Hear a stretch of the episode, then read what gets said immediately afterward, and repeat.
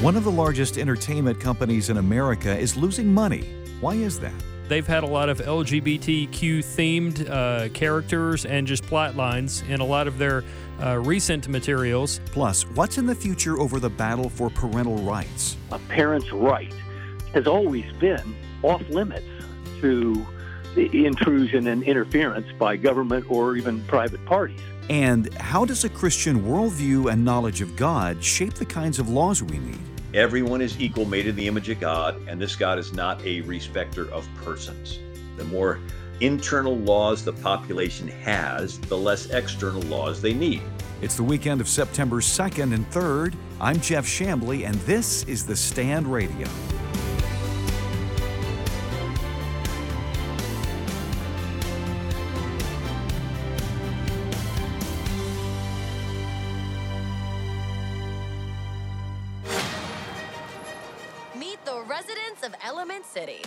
Following a series of films that bombed at the box office, the Walt Disney Company is now facing an almost $900 million loss.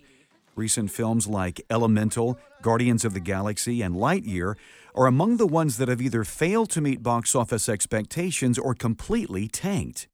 We wanted to find out if this was bad marketing or bad entertainment. I think it's, uh, for the most part, it's bad entertainment. Chris Woodward is the newscast director for American Family News. Um, they've had a lot of LGBTQ themed uh, characters and, and just plot lines in a lot of their uh, recent materials uh, to the point that it's in your face. And some parents feel like this is opening the door for conversations uh, their kids are not ready to have yet. Uh, some parents don't want to see um, themselves pouring money into this, assuming that Disney's just going to use it to continue making uh, television shows and films. The other thing is, um, some people I think are just. Um, kind of tired of Disney throwing the same stuff out there. And that's really, that argument could be made for a number of studios. Um, they're rebooting things, they're continuing to go down the same kinds of storylines. But this year specifically, I think a lot of it has to do with the materials and the themes they've had in their films and television shows.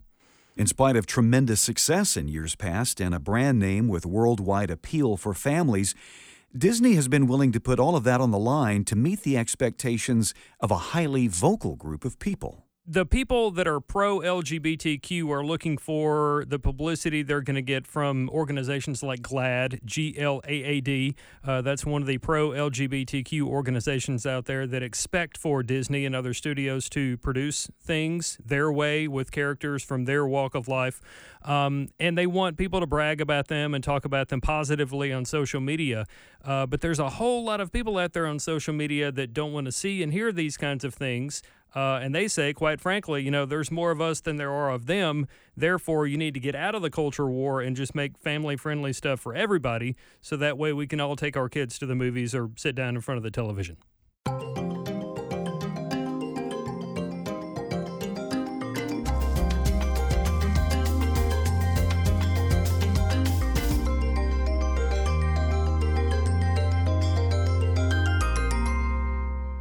Disney isn't the only company with economic problems. Anheuser-Busch, the parent company for Bud Light, and VF Corporation's The North Face have also taken a hit. Target, on the other hand, is not only suffering economically because of its marketing of LGBTQ merchandise to children, but some think it's treading on dangerous legal grounds when it comes to parental rights. We spoke with Steve Crampton, the assistant to AFA's general counsel, about a warning that's been sent to Target. In uh, what I'd call a highly unusual development, we have uh, seven different state attorneys general writing to Target regarding their Pride, so called, campaign, uh, and the possibility that they may have actually violated laws protecting children from harmful sexual material, uh, parental rights, and then on a separate front, even economic interests with regard to shareholders, namely the plummeting profit, actually now a loss margin, due to their embrace of this highly controversial, politically unpopular position, advancing radical LGBTQ ideals. Steve, this seems like a three pronged approach in this warning. Indeed. Um, Now, let me uh, address the idea of the uh, harmful to minors element here. I really applaud the attorneys general for bringing this letter and even looking into this issue. It is something that uh, many of us have been concerned about for many years, dating back to the introduction of sexually explicit materials, even in uh, middle school, sometimes elementary school, certainly uh, high school, public libraries. But the problem that we encountered, and I expect the attorneys general here may encounter, is that ever since really the early 70s, and you know the campaign reached back prior to that, the uh, uh, kind of pornography uh, end of industry uh, has kind of hijacked the First Amendment and created the uh, precedent at the Supreme Court level that sexually explicit material and uh, sexually explicit videos and so forth are really part of uh, the free speech prong of the First Amendment. And so that is really what opened the door, the Pandora's box, if you will, of our current society that's just overrun with sexuality, right? We've kind of got it coming out our ears. And one of the consequences of that, I would call something of a minor revolution, has been the erosion of protection for children. Because once you say that sexually uh, explicit material is suitable for adults, then you almost invariably, inevitably end up compromising those protections for children. And so the harmful to minors standard is a very technical one that uh, requires, places really a high burden on the prosecution to show that there's not almost any redeeming social value to the materials they're reading and so on. So when you have those, you know, Heather has two mommies books or uh, far worse now with transgender kind of materials and, and the like, the presumption is in favor of the legality of that material. So I think at the end of the day, on that prong, the attorneys general face a, a very strong burden to hold Target accountable. Again, nevertheless, I think it's it's an effort worth making here. Do you think that this warning from these attorneys general uh, represents a new kind of liability for companies that promote these kinds of things to minors? I certainly do. And I, I think it's one we really need to reestablish. Folks have gotten away with almost anything in that realm for far too long. And I think a great segment of the American populace has reached the conclusion we've kind of overdone it here and we need to pull back. So I think to that extent, the attorneys general here, which I'm thankful to say includes our attorney general from the state of Mississippi, uh, are really on the cutting edge of something, and I hope it's a trend that's going to continue. In what ways are parental rights being challenged in ways that we've not seen before around the country? Yeah, and I really appreciate that element of this letter and, and the challenge back to uh, Target. Parental rights have long been regarded, and I think almost universally held, as absolutely fundamental, sacrosanct in the law. A parent's right to educate, to instruct, to communicate moral values in particular, has always been off limits to uh, intrusion and interference by government or even private parties. But of late, with these really radical initiatives, such as the transgender movement, we have seen liberal states, left leaning states, wanting to set aside parental rights in the name of now basically uh, the freedom of the child to choose. And you'll recall that the UN, for many, many years, there's been a, uh, a real push in the name of children's rights. Uh, Hillary Clinton, for one, was a champion of this, you know, back in the 90s. Um, but they never really got traction. But now we find ourselves at a time when the prospect of a child having a so called right to define even his own gender uh, and then to undertake irreversible, radical surgery to change his biological self uh, without even notifying, much less obtaining the consent of parents, is presented as a perfectly logical, plausible, and legal alternative. So, I mean, there's really a, an element of insanity in what we have embraced, all of which undertaken, as you know, Jeff, without really any firm scientific research and basis to justify these irreversible procedures in many cases. And so the parental rights prong of the Attorney General's challenge here, I think, has particular merit. And the rest of the nation ought to be getting behind this. I mean, when you have decimated the parent child relationship to such an extent that the parent is forbidden from even participating in the decision making of this kind of radical surgical procedure, uh, we are really uh, we've left the land of the rule of law and the recognition of what is essential to maintaining the social structure and the kind of material that gives way to our own civilization. We have uh, basically undertaken a suicide mission for our, our nation's well being. In this letter that the attorneys general had written to the CEO of Target, they mentioned uh, children's protection, they mentioned parental authority, but they also alluded to something else that deals with the shareholders of the company. Can you speak to that? Yeah, I, uh, this is, I think, a fascinating twist, too, Jeff. The attorneys general point out that their own states, in many cases, are also shareholders in Target. Um, which of course raises a side issue. Well, why are they continuing to put their retirement monies in the hands of folks like Target when they are so uh, diametrically opposed to the moral values being advanced by Target? But nevertheless, as shareholders, our law recognizes that they uh, hold a uh, a relationship with Target's board of directors such that Target has a fiduciary duty to the shareholders.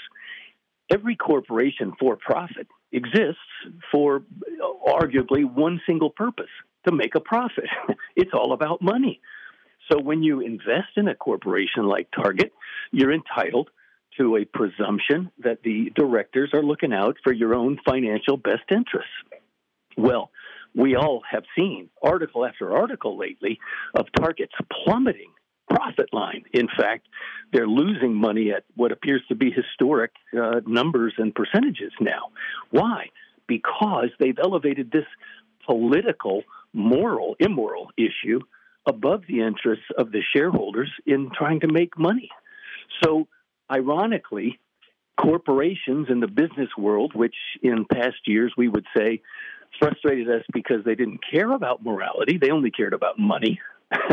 now have gone full circle and care more about immorality than they do about making money. So the shareholder challenge may hold as much legal merit or more than any other prong of this uh, letter. I applaud them again for bringing that in a thoughtful, comprehensive sort of way. Steve, thanks so much for being with us today and uh, helping us understand these things. My great pleasure. Thank you so much, Jeff. God bless. We wanted to remind you that Target is also under fire for allowing men into women's restrooms and changing facilities. Be sure and visit afa.net/target to find out more and join 1.5 million others who've taken the pledge not to shop at Target until these policies change.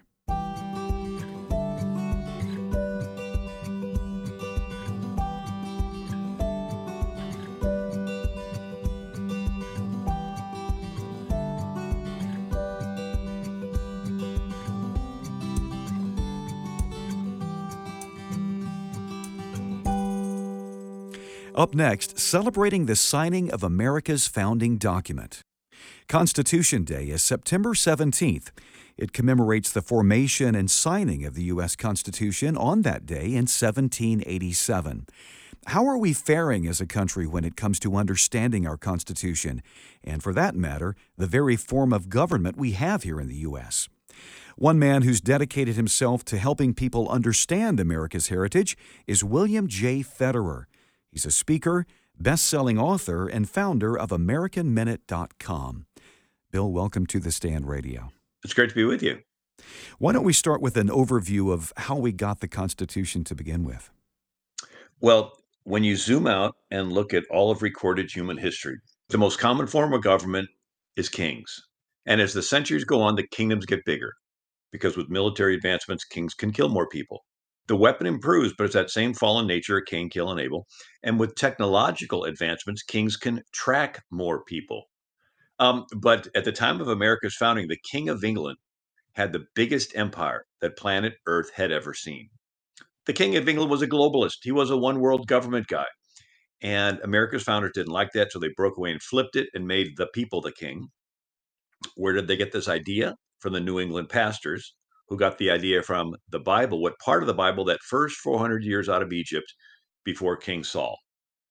And so, what stands out really clearly is this about 1400 BC to around 1000 BC, you have Israel coming out of Egypt where they're illiterate slaves and suddenly they get downloaded this most unique form of government where there's no king and it works because every single citizen is taught the law and every citizen is personally accountable to god to follow the law. And it worked.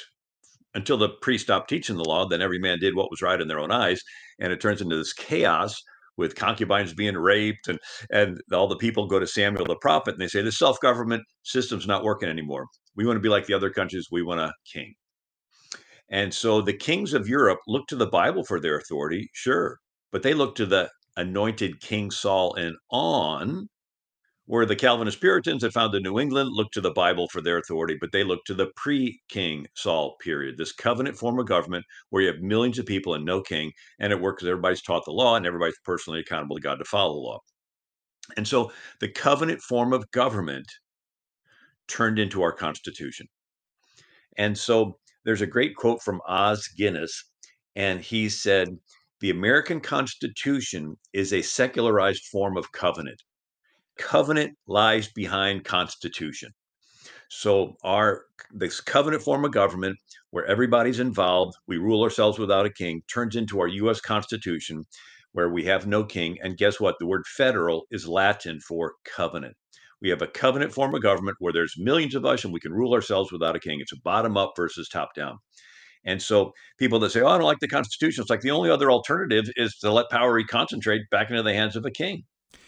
Bill, a recent survey of 1,000 Americans showed that around 40% couldn't name a single right that's guaranteed in the First Amendment.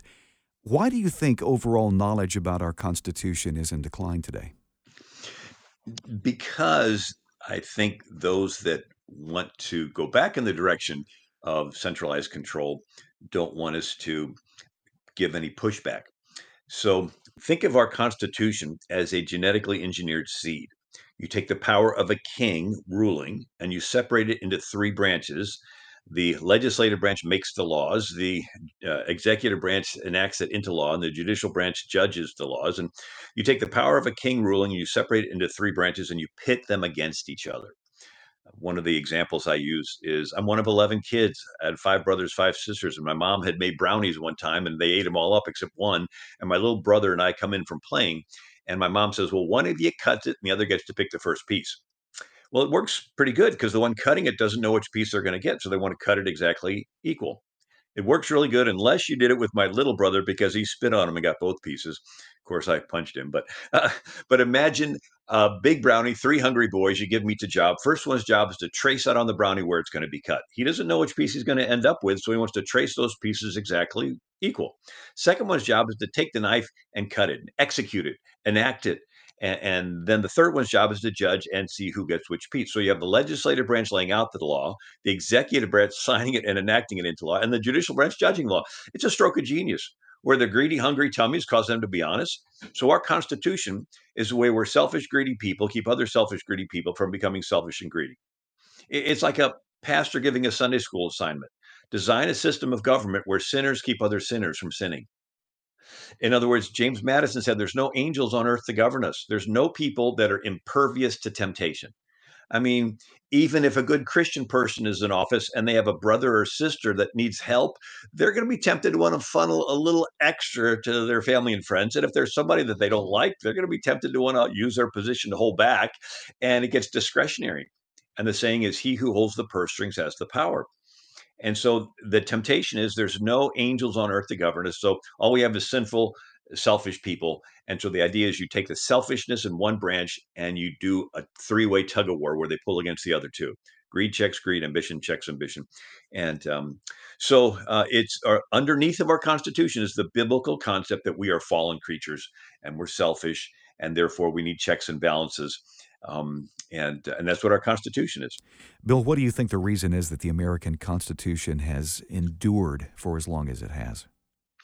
Well, um, the the concept of, of, seed and soil. So uh, the again, the Constitution view it as a genetically engineered seed that took six thousand years of taking power of a king and, and gradually limiting it and separating it. But what do you do with seeds? You plant it in soil. Question: Does the type of soil you plant the seed in have any relation to the harvest you're going to get? Well, yeah, if you plant a really good seed in a gravel parking lot or in a sandy beach, or uh, it- it's not going to produce. And so you take, you get rid of Saddam Hussein and you give the Iraq a constitution very similar to ours. And in one election, they vote in Sharia law on the death penalty for leaving Islam and so forth. And we scratch our heads and think, hey, we had guys fought and die uh, to give them freedom, but here they are voting back. Why didn't it work? Well, it's an Islamic country, and Islam has no concept of equality. Um, you know, women are not equal to men. Uh, infidels aren't equal to believing Muslims. Um, the, the Soviet Union uh, fell and Berlin Wall comes down, and we have people going over and helping these former Soviet republics um, set up governments with constitutions very similar to ours. And what happens? Well, they end up getting taken over by, by the black market, the mafia, the organized crime. And we scratch our heads thinking, why is their harvest different than ours? Well, you planted the seed in a soil that had 70 years of atheism plowed into it. And atheism says there's no God, there's no eternal life. This life is all there is. So do whatever you can to get ahead. Uh, in America, we planted this seed uh, in a soil that was 98% Judeo Christian at the time of our country's founding. 98% Protestant, 1% Catholic. There were 30,000 Catholics in a country of 3 million people, and one tenth of a percent Jewish, 3,000 Jews in a country of 3 million people. And then there's an Irish potato. I read through every one of them 13 original state constitutions, nine of them required office holders to be Protestant to hold state office. And then there's an Irish potato famine, early 1800s. A lot of Catholics come into the country, and many of those states change it from requiring you to be Protestant to just being a plain Christian. Like in 1835, North Carolina changed from Protestant to Christian, and that allowed Catholics to hold office. And then in the middle 1800s, states like Maryland changed their constitution to allow Jews to hold office. It says that every office holder had to be a Christian, and if the party shall profess to be a Jew, the declaration shall be of a belief in a future state of rewards and punishments. And um, but even in 1965, the polls showed that 93% of Americans were Christian in 1965, 24% Protestant, you know, 16% Baptist, and and uh, and two percent Jewish and um, but we've been going downhill. But we've planted this seed of self government in a country that had a soil, a belief system that was Judeo Christian, and that boils down to everyone is equal, made in the image of God, and this God is not a respecter of persons. Doing to others as you would have them doing to you. So it's a country with self government, so we can get by with less external government, it's like a teeter totter. The more um, internal laws the population has, the less external laws they need. You remove internal laws and you teach kids there's no right, there's no wrong. You can kill the baby in the womb. You don't even know if you're a boy or girl anymore. And these kids go out of the school and they're borderless. They have guidelines. It's just how they feel. And then, then it turns into random violence. And the people say, government, we don't have any more internal restraints. We need you to come in with enough power to restore with external restraints. And you revert back to a king. So there's a correlation between our understanding of God and, and what we can expect about our Constitution? Yet John Adams said our Constitution was made only for a moral and religious people. It is wholly inadequate for the government of any other. George Washington, in his draft of his inaugural, he said, No wall of words, no mountain of parchment can retain a country's freedom when the people are morally corrupt. And so it's the same thing that parents wrestle with. You have a teenager, you give them the car keys. You say, You're a good kid, you have internal morals. I can trust you. You come home whenever you think it's right. But if you don't follow those internal morals and you drink and drive and party, you're going to be pulled over by the police and put in jail behind bars. So, teenager, you are going to be controlled either voluntarily from the inside or forcibly from the outside. Same way with a nation. We're either going to be voluntarily controlled with internal morals or we're going to teach the kids there are no right and wrong. There's no morals. There's no godliness. You can feel like a fuzzy, anything. And it turns into lawlessness. And then everybody says, government, step restore order. And the government says, okay, first thing we're going to do is take away your weapons. Then we're going to take away your freedom of speech because you may set, say something that sets somebody off. And then we're going to track you. And then we're going to do, and we're going to put up metal detectors everywhere. And we're going to have more external restraints. Why? Because the population has given up the internal restraints. And then one other key feature that we borrow from ancient Israel is what would motivate you to follow an internal restraint? Well, Israel had the key ingredient. There is a God who is watching everyone. He wants you to be fair. He is going to hold you accountable in the future. And it creates something in your head called a conscience.